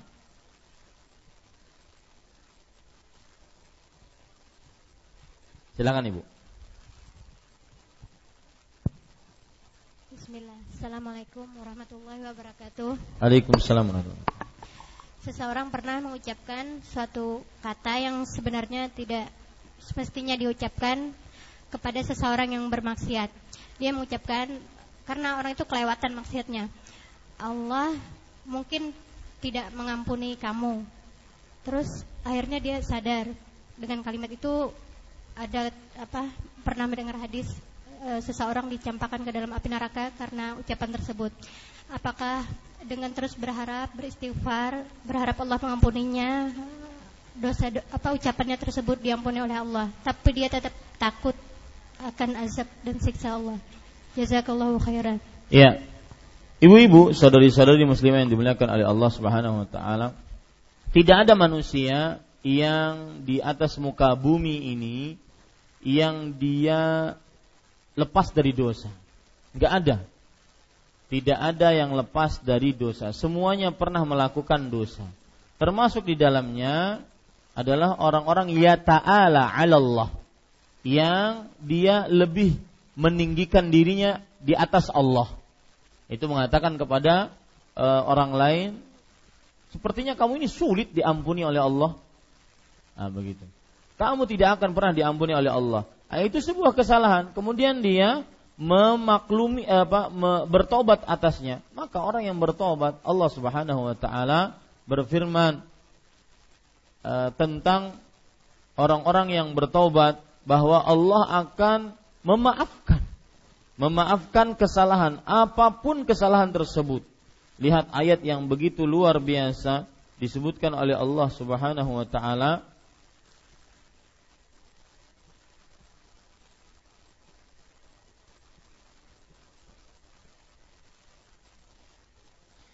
wa ya'fu 'anis. Allah Subhanahu wa taala memaafkan kesalahan-kesalahan apa pun.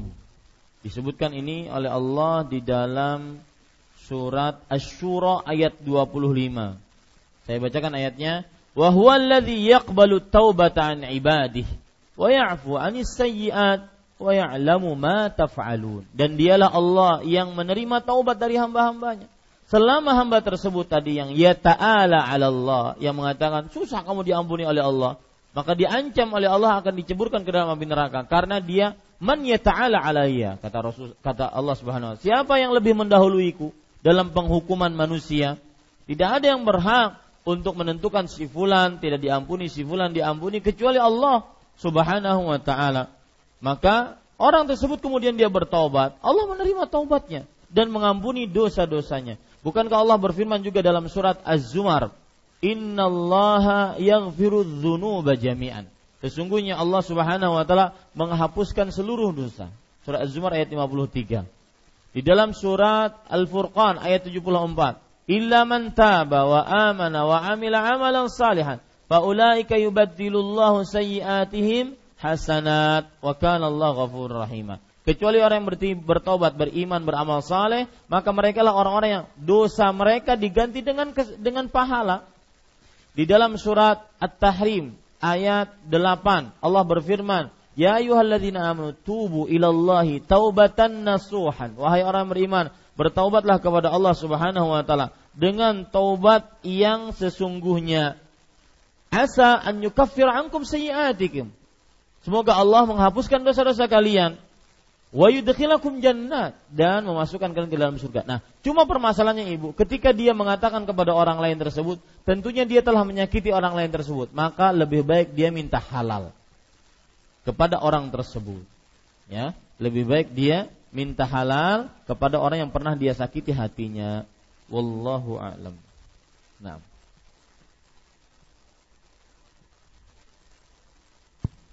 Bismillah.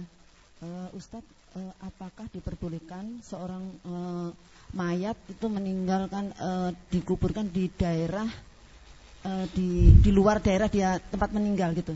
Jadi artinya uh, misalnya di luar daerah, di luar kota dibawa ke tempat asalnya atau di luar negeri atau dibawa ke Indonesia. Apakah diperbolehkan itu Ustaz? Iya. Bismillah walhamdulillah wassalatu wassalamu rasulillah. Jazakallahu khairan Bu atas pertanyaannya. Maka uh, termasuk hal yang perlu diketahui oleh seorang muslim tatkala menghadapi orang yang meninggal, sudah meninggal, salah satu hukumnya adalah apabila orang tersebut meninggal di daerah yang bukan daerahnya. Sebenarnya, ibu-ibu, saudari-saudari yang dimuliakan oleh Allah, seorang muslim di dikuburkan di mana dia meninggal. Dikuburkan di mana dia meninggal. Sebagaimana dalam sebuah hadis yang diriwayatkan oleh Imam Abaihaqi dengan sanad yang sahih, disahihkan oleh Imam Albani dalam kitab uh, Ahkamul Janaiz bahwa Aisyah radhiyallahu anha ketika meninggal saudaranya ya lalu dibawa ke tempatnya maka Aisyah mengatakan, "Ma ajidu fi nafsi aw yahzununi fi nafsi illa anni waditu annahu kana dufina fi makani." Tidak tidak ada sesuatu yang menyedihkanku kecuali coba saja dia di awal di, di dikuburkan di mana dia di e, meninggal, ya, di mana dia meninggal. Maka ini adabnya sebenarnya seperti itu. Di mana si mayit meninggal, maka dikuburkan di sana. Ya, kemudian ada hadis yang lain yang di, diriwayatkan dari Jabir bin Abdullah, riwayat Imam Tirmidzi, Nabi Rasulullah sallallahu alaihi wasallam ya'murukum an tud an tudfinul qatla fi madaji'ihim faradadnahum. Bahwa Nabi Muhammad sallallahu alaihi wasallam memerintahkan untuk dikuburkan pejuang-pejuang yang sudah meninggal di mana mereka terletak di situ. Meninggal di situ ya kuburkan di situ, ya maka kami pun mengembalikannya. Nah, taib.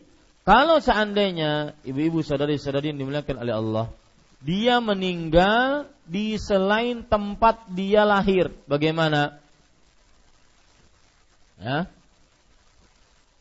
Maka dia diwafatkan di tempat dia meninggal. Ya. Itu lebih baik. Nabi Muhammad sallallahu alaihi wasallam bersabda, Inna rajula idza mata bi ghairi maulidihi qisa min maulidihi ila menqati atharihi fil jannah. Artinya hadis riwayat Imam An-Nasai. Sesungguhnya seseorang jika meninggal di selain tempat lahirnya maka qisa min maulidihi ila munqati'u atharihi fil jannah dia akan diukur dari tempat lahirnya sampai tempat jasadnya. Begitulah tempatnya nanti di surga. Lebih baik dikuburkan di mana? Dikuburkan di mana dia meninggal. Itu hadis tadi riwayat Imam An-Nasai dan hadisnya disahihkan oleh Imam Al-Bani rahimahullahu taala. Jadi nyunnahnya ibu di mana mayat itu meninggal, orang itu meninggal maka dikuburkanlah mayatnya di sana. Kalau seandainya dipindah boleh tidak? Maka jawabannya tidak nyunnah. Walaupun seseorang kalau ingin memindah itu hak dia, tapi tidak nyunnah. Wallahu a'lam. Nah.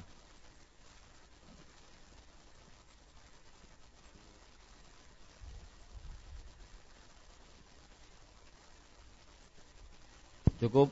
Ada yang lain? Silahkan Bu.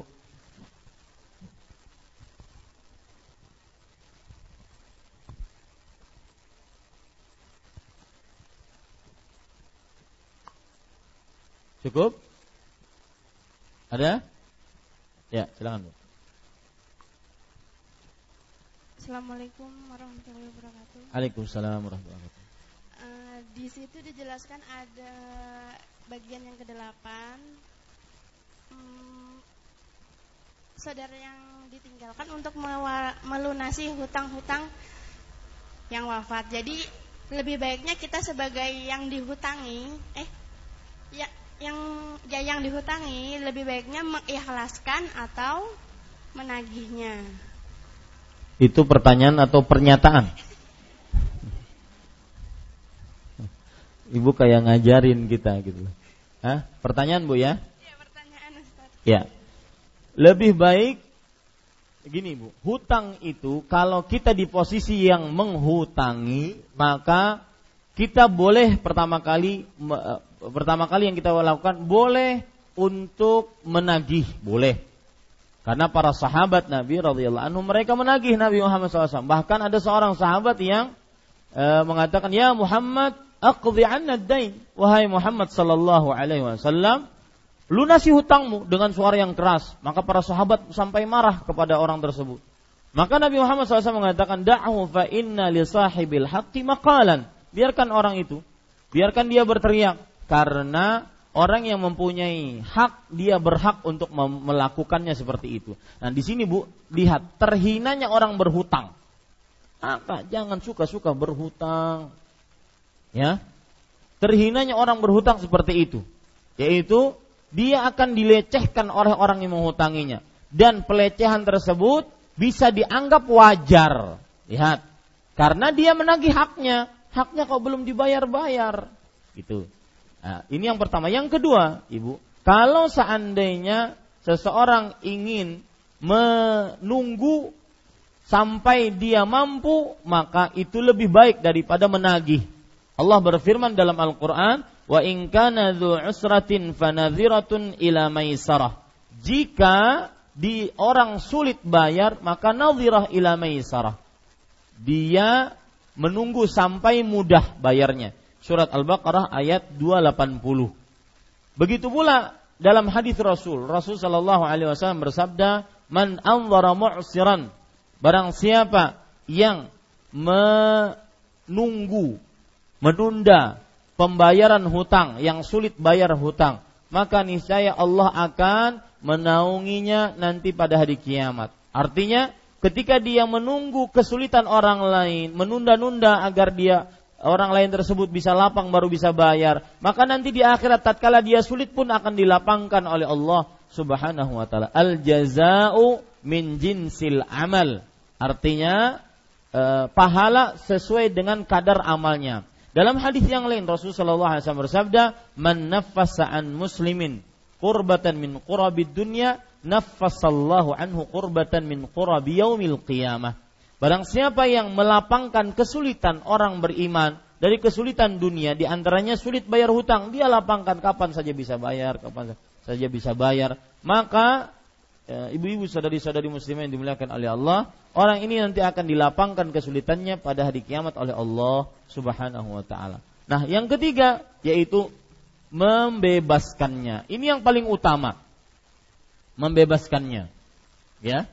Apalagi hutangnya kadang-kadang cuma 10 ribu maka bebaskan atau hutangnya sesuatu yang tidak terlalu penting dan tidak terlalu dibutuhkan oleh orang yang menghutanginya. Ya, misalkan satu juta, dua juta, Sidin punya seratus juta, untuk apa? Habis itu dikesah-kesahkan pulang ke orang-orang. Uh, Sidin itu meninggal, kada bayar hutang lawan aku. Ya, tidak perlu. Di dibebaskan. Lihat hadis riwayat Bukhari, Rasul sallallahu alaihi wasallam bersabda, "Kana rajulun kana tajiran min bani Israel yudayinun nas. Ra'a mu'siran qala li fatahu a'fuhu.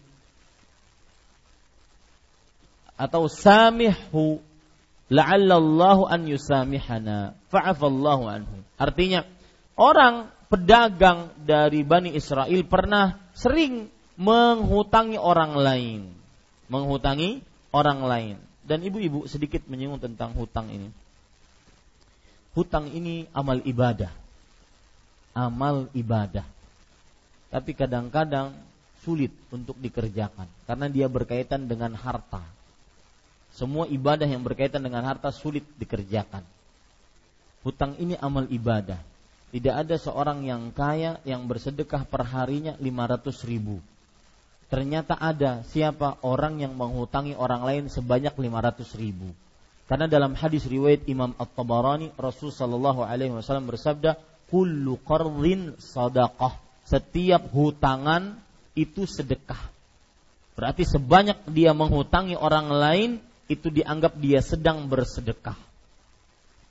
Kalau seandainya belum bayar sampai batas tempo, berarti dia seperti bersedekah dua kali lipat dari jumlah yang ia hutangkan. Subhanallah. Ya, ini ibu-ibu saudari-saudari muslimah. Maka beramallah bagi siapa terutama bagi siapa yang diluaskan rezeki. Toh nanti hutang akan dikembalikan. Nah kemudian timbul pertanyaan Ustadz mana yang lebih utama? Kita membebaskan hutang atau kita menunda pembayaran? Sebenarnya saya nggak terlalu butuh Ustadz terhadap pembayaran dia tapi karena tadi mendengar kata sedekah setiap hari sedekah, maka saya tunda aja. Mana yang lebih utama, menunda atau membebaskan? Maka jawabannya, lihat hadis tentang membebaskan. Ada seorang saudagar kaya. Nah, lihat ini kan kata-kata saudagar kaya sebenarnya harus masuk ke dalam hati orang-orang yang diluaskan rezekinya. Sudah maklum adanya, Bu. Di dunia ini ada kaya, ada miskin. Nggak boleh orang miskin itu ngaku kaya, nggak boleh. Ya, orang kaya ngaku miskin nggak boleh. Sudah maklum adanya, ada si kaya, ada si miskin. Tinggal jaga hatinya saja. Yang kaya tidak boleh sombong, yang miskin tidak boleh sombong menjadi orang kaya. Ya, kan aneh. Eh, kalian yang punya rumah gedongan, tuh rumah saya, gubuk, peot. Enggak cocok. Yang punya mobil mewah, tuh sepeda ontel saya. Enggak cocok. Jadi ada yang kaya, ada yang miskin. Nah sekarang permasalahannya, ibu-ibu sadari-sadari muslimah, orang tersebut menghutangi orang lain. Kalau dia lihat ada orang yang sulit bayar hutang, maka dia mengatakan kepada pegawainya, Afihu. Ampunkan dia, eh, ma maafkan dia, bebaskan hutangnya.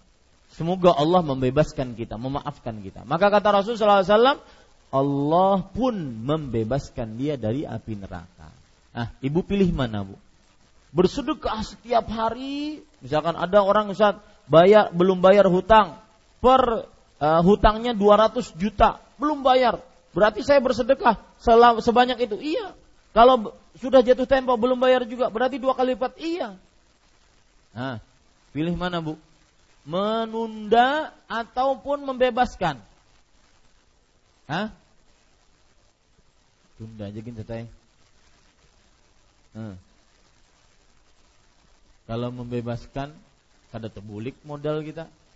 Nah, Ini salah pemikiran orang yang menghutangi antara modal dengan modal salah. Itu adalah modal peda itu adalah e, cara berpikirnya orang pedagang. Enggak. Ya. Hutang itu akad kebaikan seorang muslim kepada muslim lainnya. Maka yang paling baik adalah apa?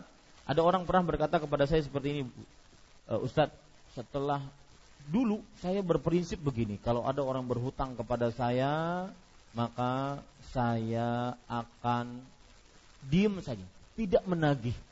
Tapi nanti di akhirat saya tuntut dia. Ya, maka saya katakan nggak begitu ya akhi. Lebih baik dibebaskan. Loh Ustaz, bukankah menunda itu amal ibadah? Mendatangkan pahala dua kali lipat dari hutangan yang kita uh, hutangkan dianggap sedekah. Maka kita kata iya, tetapi belum dijamin masuk surga maka membebaskan lebih utama. Ya. Saya pernah punya pengalaman, saya bawa kajian tentang keutamaan membebaskan orang yang menghutangi orang lain.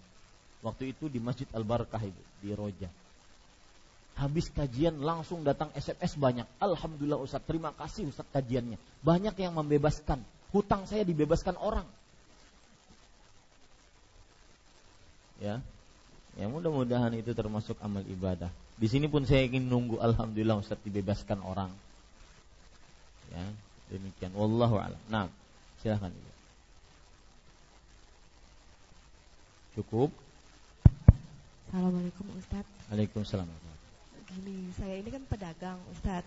Alhamdulillah kebanyakan ibu-ibu beli kredit sama saya. Nah, kalau saya nagih, kadang-kadang saya dibilangin macam-macam gitu loh apa saya salah Ustadz gimana caranya saya untuk menagih pada mereka karena hutangnya hampir banyak banget sih kalau saya buat modal lagi gitu terima ya. kasih assalamualaikum Waalaikumsalam warahmatullah uh, seperti yang saya ungkap tadi bahwa tidak ada kesalahan tatkala seorang menagih asalkan dia menagih dengan santun dalam hadis Rasul Shallallahu Alaihi Wasallam bersabda uh, rahimallahu abdan samhan idza ba'a samhan idza ishtara samhan idza iqtada. Lihat hadis ini luar biasa. Ini indahnya Islam.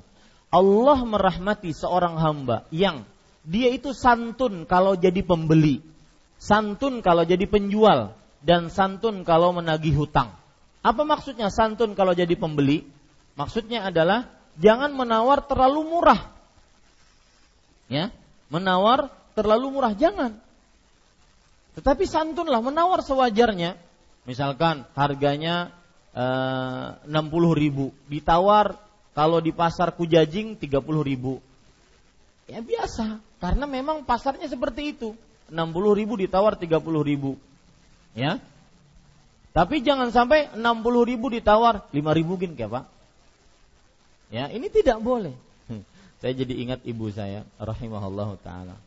Pernah waktu kecil, mungkin waktu SD sering sekali mengawani ibu itu ke pasar. Jadi beliau nawar di sebuah toko sini, nawar lama satu jam.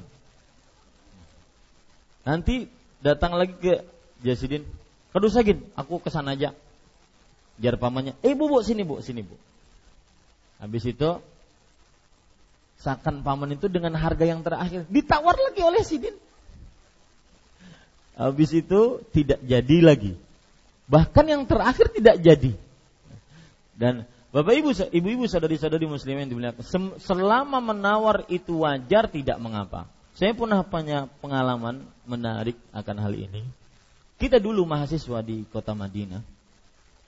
E, biasa mahasiswa hidup dengan modal beasiswa ya dan maunya banyak murah itu prinsip hidup mahasiswa banyak murah nah eh, biasa kita beli di jalan-jalan semangka apa harga tiga realan dapat lima kilo begitu tiga real dapat lima kilo suatu ketika saya pergi ke warung resmi jualan eh, apa namanya jualan buah-buahan. Jadi dia pakai warung. Kalau yang biasa kita beli di jalan-jalan, dia pakai warung.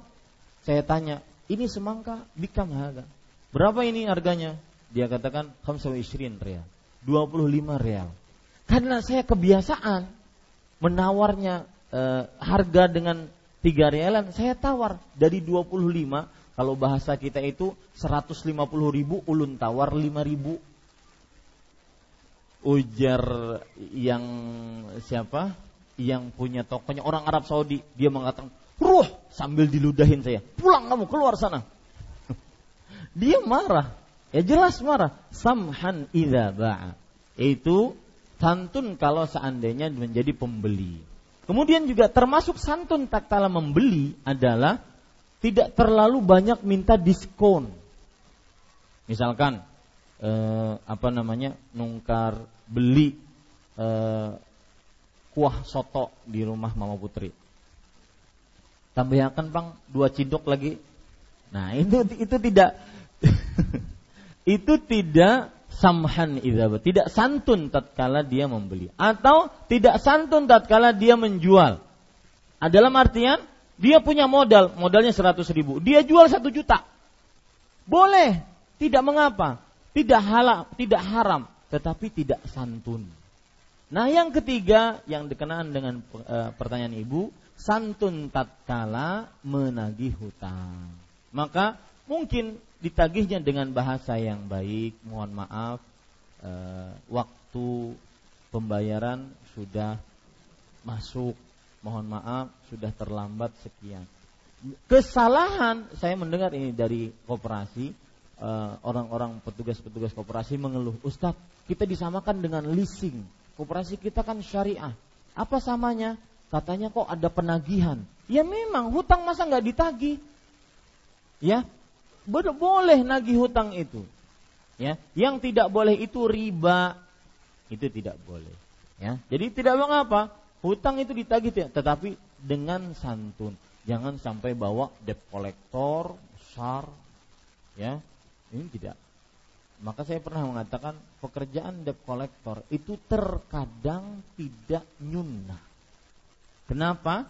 Karena kalau yang dimaksud debt collector adalah suka mukulin orang, maka itu nggak boleh.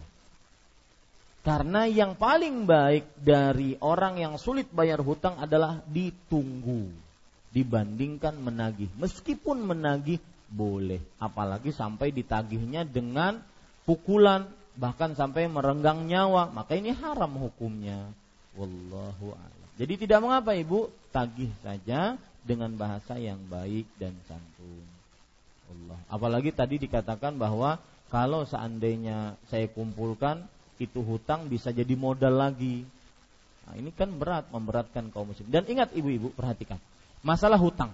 Rasul Shallallahu Alaihi Wasallam bersabda dalam hadis riwayat Bukhari, "Matlul ghani zulmun."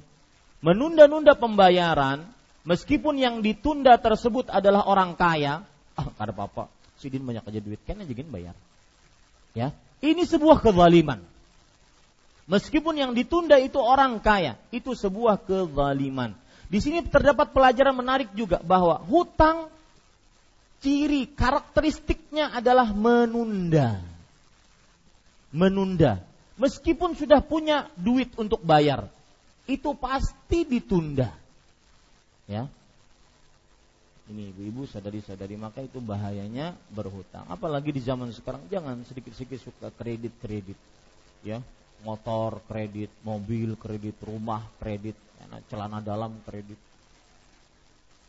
Ini sedikit-sedikit kredit ya. Jauhi karena itu hutang wallahu a'lam. Nah, ada yang lain?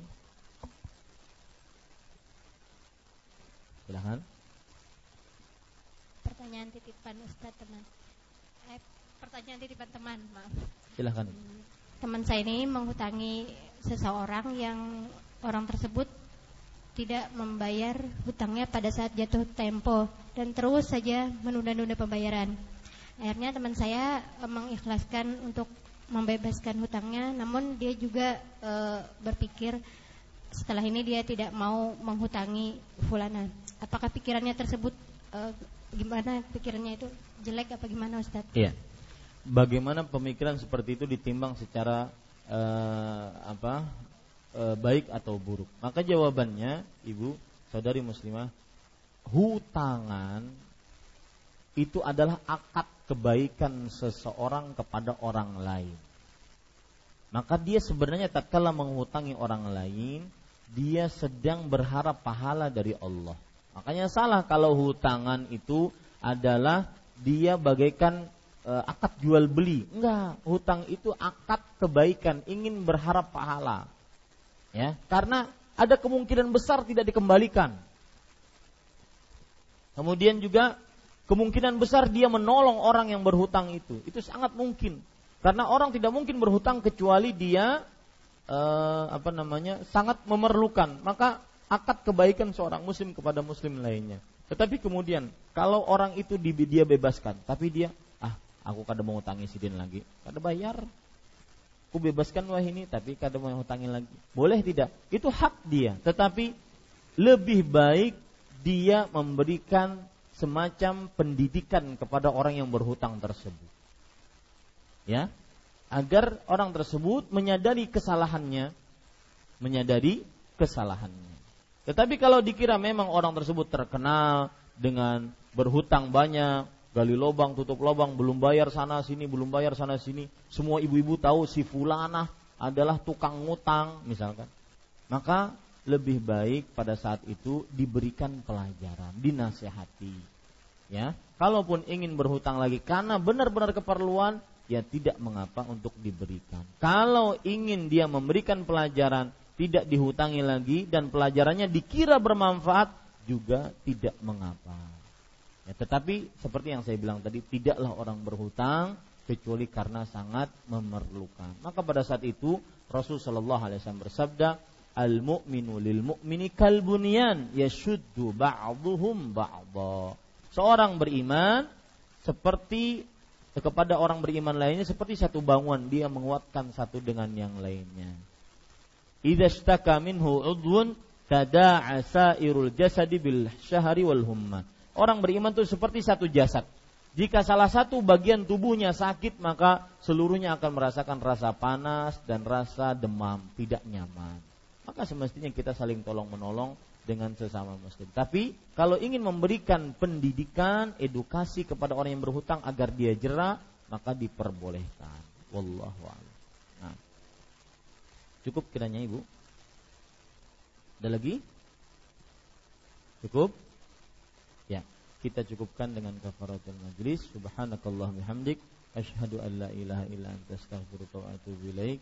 Eh, saya mohon izin kepada ibu-ibu saudari-saudari sekalian mungkin Kamis depan kita libur dahulu sampai kepada Kamis depan itu tanggal 24 Desember ya sampai mungkin tanggal 7 kita mulai lagi. 7 Januari. Ya karena ada kegiatan umroh insyaallah taala. Jadi tidak bisa kita lanjutkan. Kamis dua Kamis ini 24 31 tanggal 7 insyaallah kita akan mulai kembali. Wallahu alam wa sallallahu alaihi nabiyina Muhammad walhamdulillahirabbil subhanakallah bihamdik asyhadu an la ilaha illa anta astaghfiruka wa atubu ilaik. Wassalamualaikum warahmatullahi wabarakatuh